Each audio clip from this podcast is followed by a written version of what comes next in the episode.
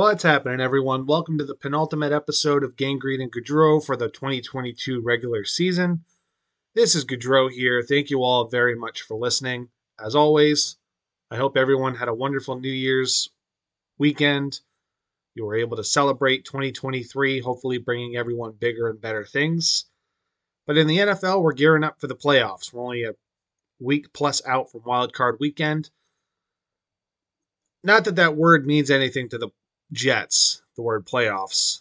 I guess the only thing it means is that we're now 12 years with the longest playoff drought in the NFL. So it is what it is. As I sit here with a beer in my hands, my phone on my lap, my laptop in front of me, and plenty of things I want to get off my chest. And I'd be remiss to not open the show without providing this disclaimer. As I posted on the Facebook page, and I'll repeat again, based on what happened on Monday Night Football, I did not feel it appropriate to post this show the following day. Tuesdays have been my day to post these typically, but like I said, I cannot in good conscience bring myself to talk football in an athletic sportsmanship sense, given the human toll that we saw on Monday night. It just would not have been appropriate in my mind, and I strive as being a man of principle, someone who likes to think of people first, and out of the respect for everyone involved, it just didn't feel right. So I waited a few days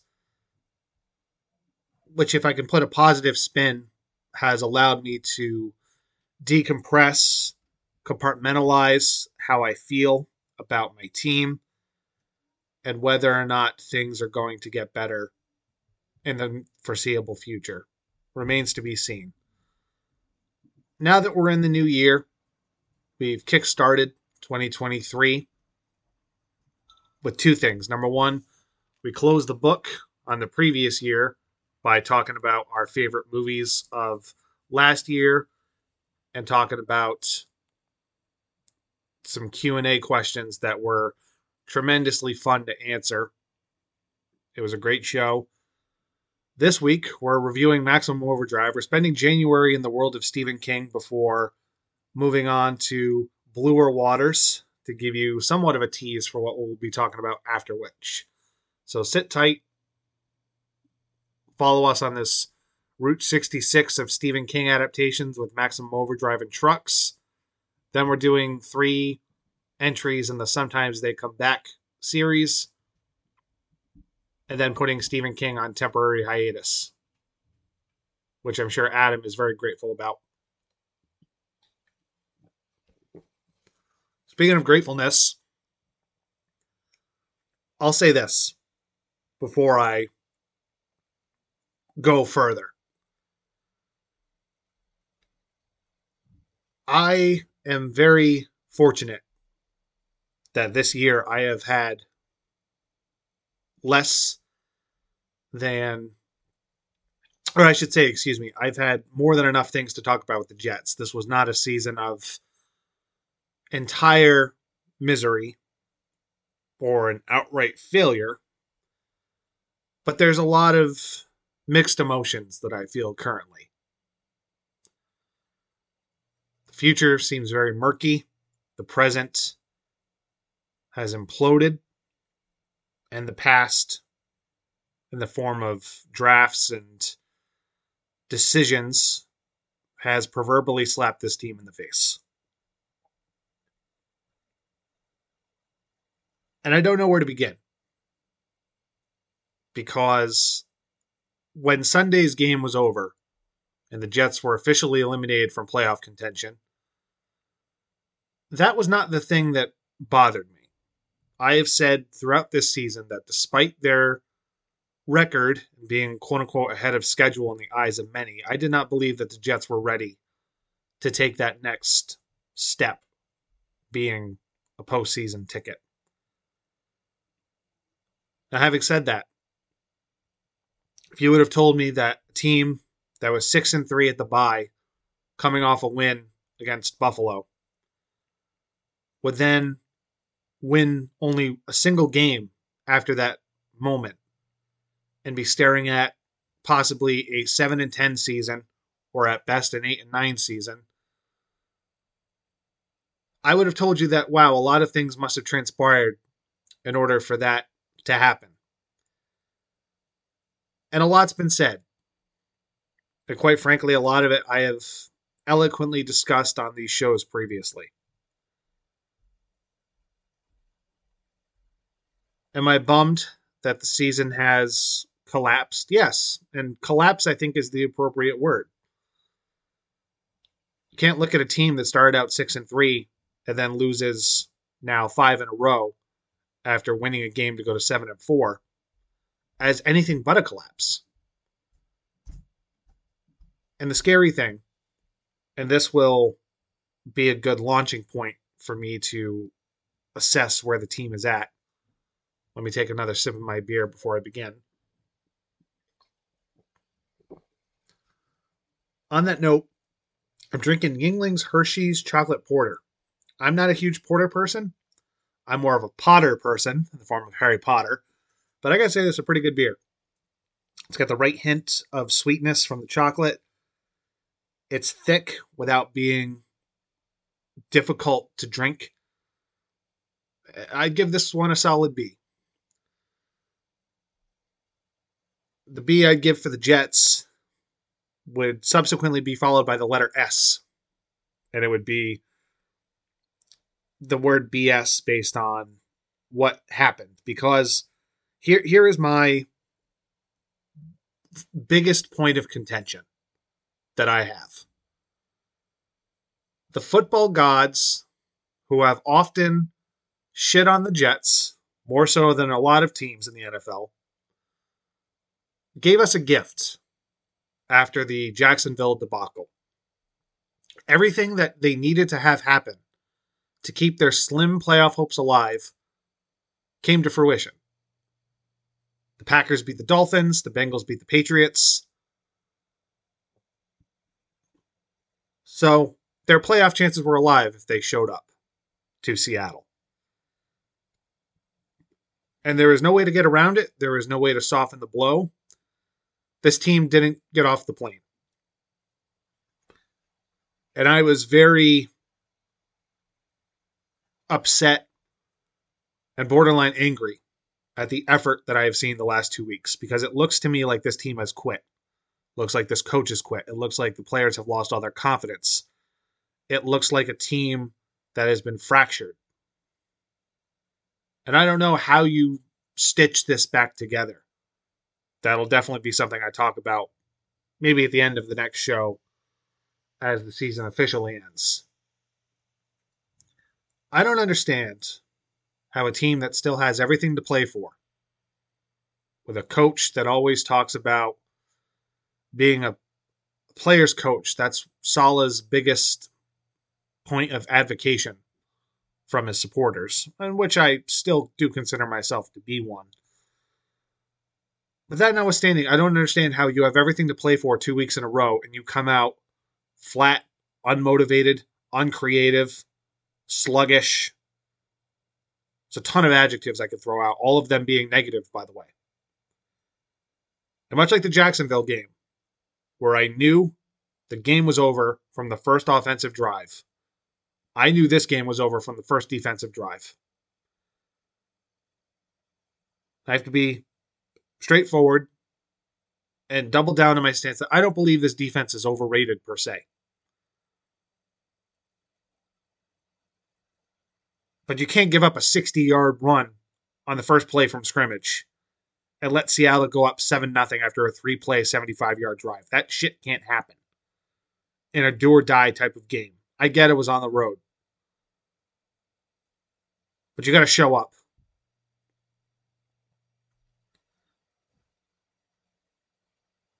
But that is only a microcosm for what happened.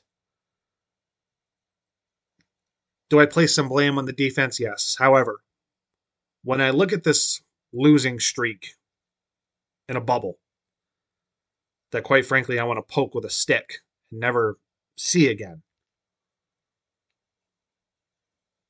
There's something to be said for a defense that in these five games is not getting embarrassed. They're not giving up 30 plus points every game and 500 yards to the opposing quarterback. That's not been the case. There's just been instances where they've broken in instances where they had to bend.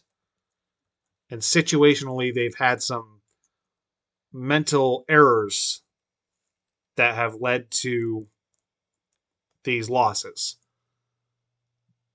And I think everyone has a part to blame.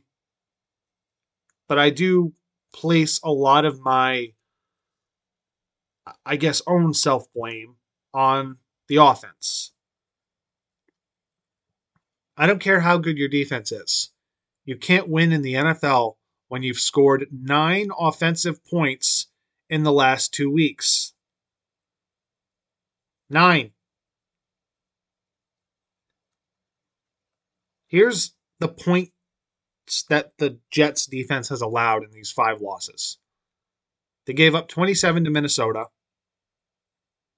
20 to Buffalo, 20 to Detroit, 19 to Jacksonville, 23 to Seattle. The most they gave up was 27 to Minnesota, and that was the worst game the defense has played all year. I will freely admit that. But here's the offensive output that we got in those five games 22, 12, 17, 3, 6. I think the scales of disdain are shining much more in the favor of the offense. it's not just on the quarterback. Mike White played like crap. He played like someone who was hurt and still recuperating from broken ribs, which in all likelihood he still is.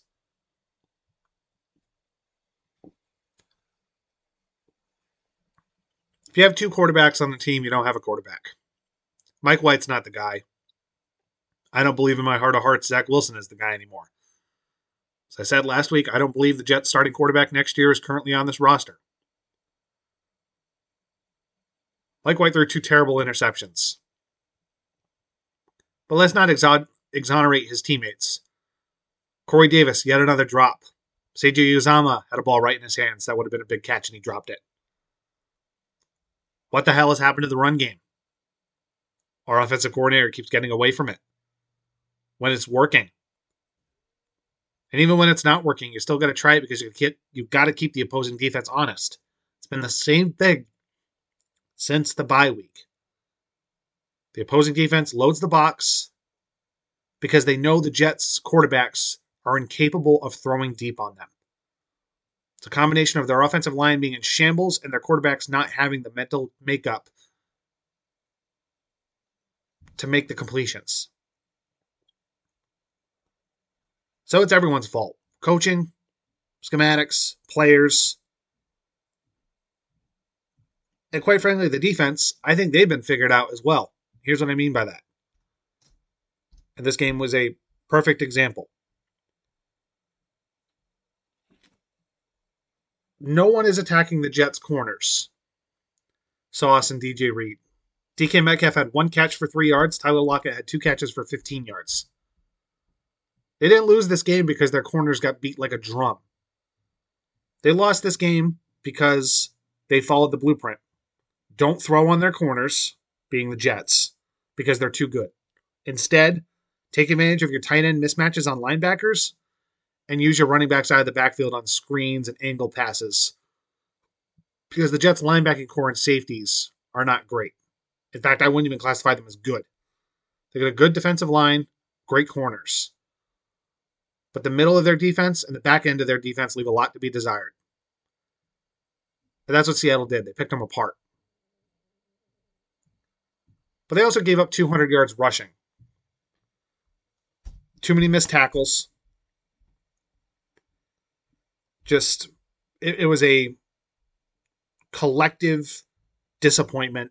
And if you're a Jet fan, I think you have every right to be pissed off at this effort.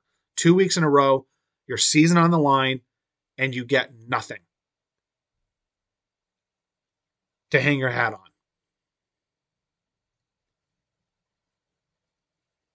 I use the C word collapse, and I have to reemphasize that is what this was.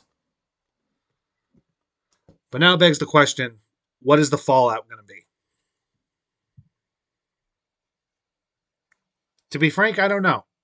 Our owner's pretty unpredictable. Is there a chance he fires everybody?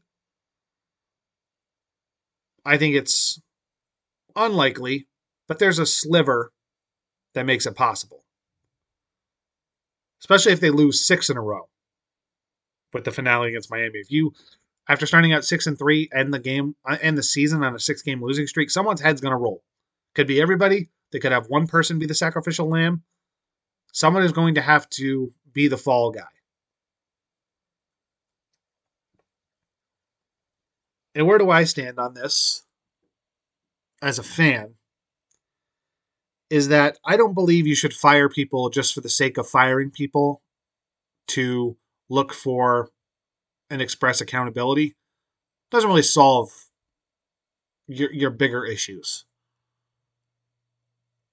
So I'm of the opinion you either retain everybody or fire everybody. I don't think you just fire the OC. I don't think you fire the DC. I don't think you just fire Saleh. I think it's an all or nothing type of thing.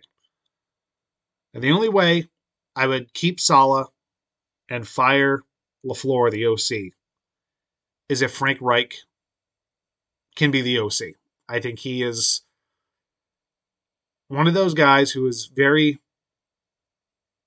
great at developing quarterbacks as an OC, not as a head coach. Some guys are regional managers, not CEOs. And it's Frank Reich's a pretty damn good regional manager. So if you could bring him in to try to either salvage Zach Wilson or or whoever you bring in as a quarterback, I'm all for that. But Saleh is a loyal guy. And Mike LaFleur was like the best man at his wedding. So I, I don't think Saleh has the balls to fire his OC. I think he's prideful, and I think it would be an instance where if Woody Johnson says you have to fire him, Saleh would say, okay, I'm out too. I think that's a very realistic scenario that the Jets have to think long and hard about.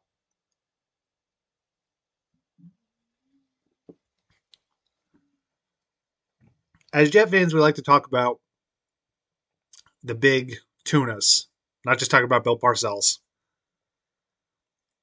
of getting the big quarterback or the big head coach. I talked about quarterbacks last week. Talk about a head coach that keeps coming up, Sean Payton. I think you owe it, if you're the owner of the Jets, Woody Johnson, to call Sean Payton and say, Do you have any interest in coming here? And if so, what would it take? Do you want to bring in your own staff? Do you want your own quarterback? How much money do you want? What do you have to pay the Saints in draft capital and salary to get Sean Payton. I think all of those things should be discussed. It, you have to do your due diligence when there's guys out there of that caliber. And if Sean Payton's interested, I'm telling Saleh and company, see you later. I would roll with Sean Payton, assuming he wants the job. If he doesn't, then it is what it is. I'm sure he has his sights on other jobs like Dallas if that opens, or Los Angeles if that opens. He's got options but I think you still owe it to make the phone call.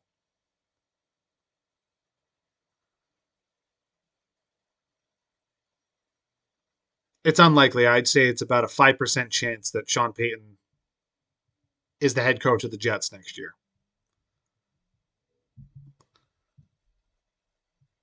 Now, begs the question when you look at big picture on this season was it a failure or was it a success?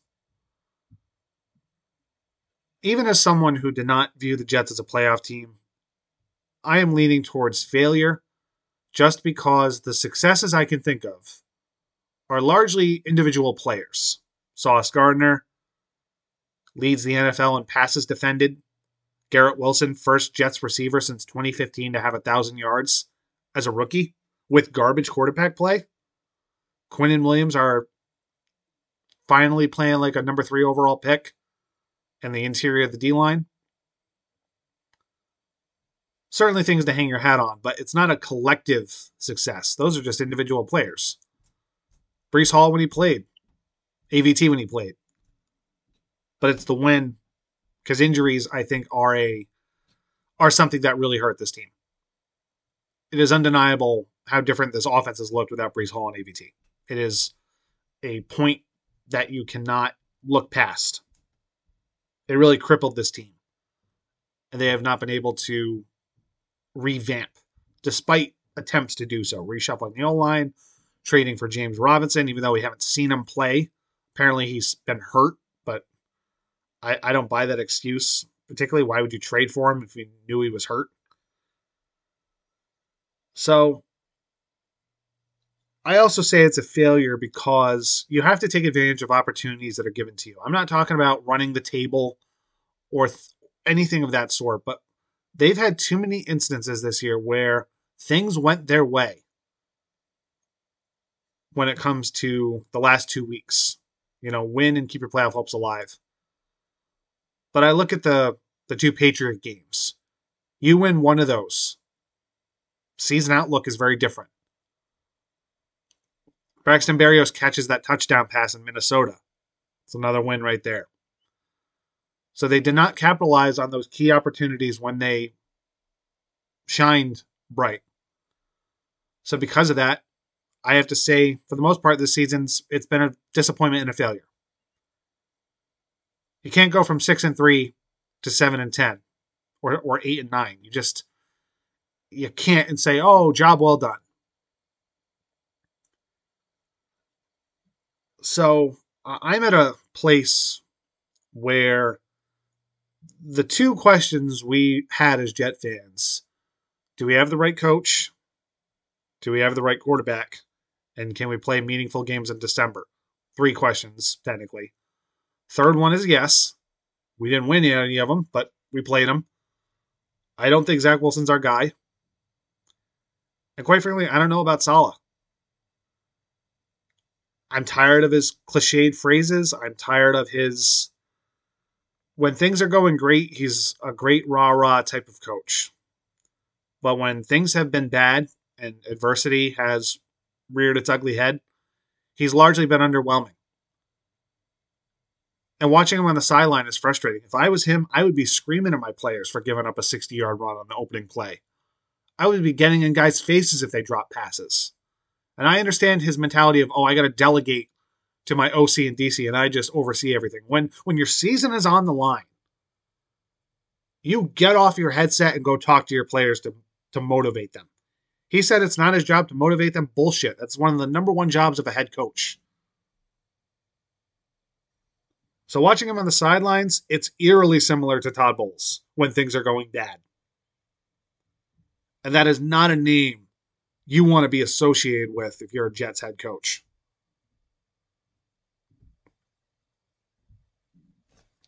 So it's to be determined what's going to happen. I think there's still some unknowns. It'll depend on what happens next week. I, I do think that if they win that game against Miami, finish eight and nine, I don't think there'd be much change. It doesn't advance you to the playoffs or anything, but you win eight games. Last year you won four. The year before you won two, so you doubled your win total two years in a row. But I truly believe if everyone is brought back, there will be a playoff mandate next year. Because this will be Saleh's third year. This will be Joe Douglas's fifth year as the GM. It's time to make the playoffs. Rebuilds don't take this long. You whiffed on your quarterback. That's on you. But you've got enough pieces with the combination of guys you've drafted, an upcoming draft, an upcoming free agency, you get a new quarterback, and you say, fuck it, we're going for it. Make every attempt to get to the playoffs next year, because if you don't, then I believe Johnson's going to clean house. I also alluded to Saleh, his in game management there's a point in this game where I think you should have benched Mike White. Again, with your season on the line and your quarterback's not getting it done, I go to Flacco or Streveler and say, try and try and do something. You pulled Zach out of a game in Jacksonville when he was playing like crap. Should have done the same for Mike White. Treat all your players equally. They're not getting it done. Take them off the field and try someone else. Especially, again, I reiterate, with your season on the fucking line. He looks defeated.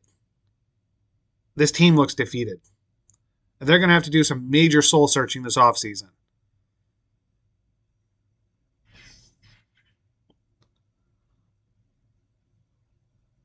I also think they're going to have to clear some cap space to go get a quarterback. Joe Douglas Douglas's two biggest free agent signings Corey Davis. He's got more drops than Splash Mountain. Carl Lawson, yeah, he's got seven sacks, but $15 million a year, that's not cutting it. You save a good chunk of change cutting those guys or trading them. I think they're casualties. This offensive line's probably going to be revamped yet again. So it's almost like we're back to square one, but we have guys like Sauce, Garrett Wilson, AVT, Breece Hall, Quinnen Williams, some really good players. But I think it only gets you so far if you don't have a quarterback. If you don't have an offense. That's the big thing. Like I'm so tired as a Jet fan of watching garbage offense. Ineffective run games. Passes flying over guys' heads. Receivers dropping balls. Offensive lines who don't know how to block. Shit's a Bible for Jet fans in the last decade plus. And I also don't want to hear, speaking of court, coaches coming back, I have no desire to have Rex Ryan come back to this team. I love Rex. Appreciate what he did. I have great memories of him. He lasted six years as a coach, which is an eternity for Jet fans, for, or for Jet coaches. But he could never develop a quarterback. That's what this team needs. You either get someone that you trade for that can just come in and play, or you blow the whole thing up and start again. I don't think you can run it back with this quarterback room. You just can't. Can't sell season ticket holders, which by the way, season tickets went up 30 fucking percent after this collapse. A lot of balls on ownership to pull that shit. So there's a lot of a lot of frustration in the green and white parts of New York City.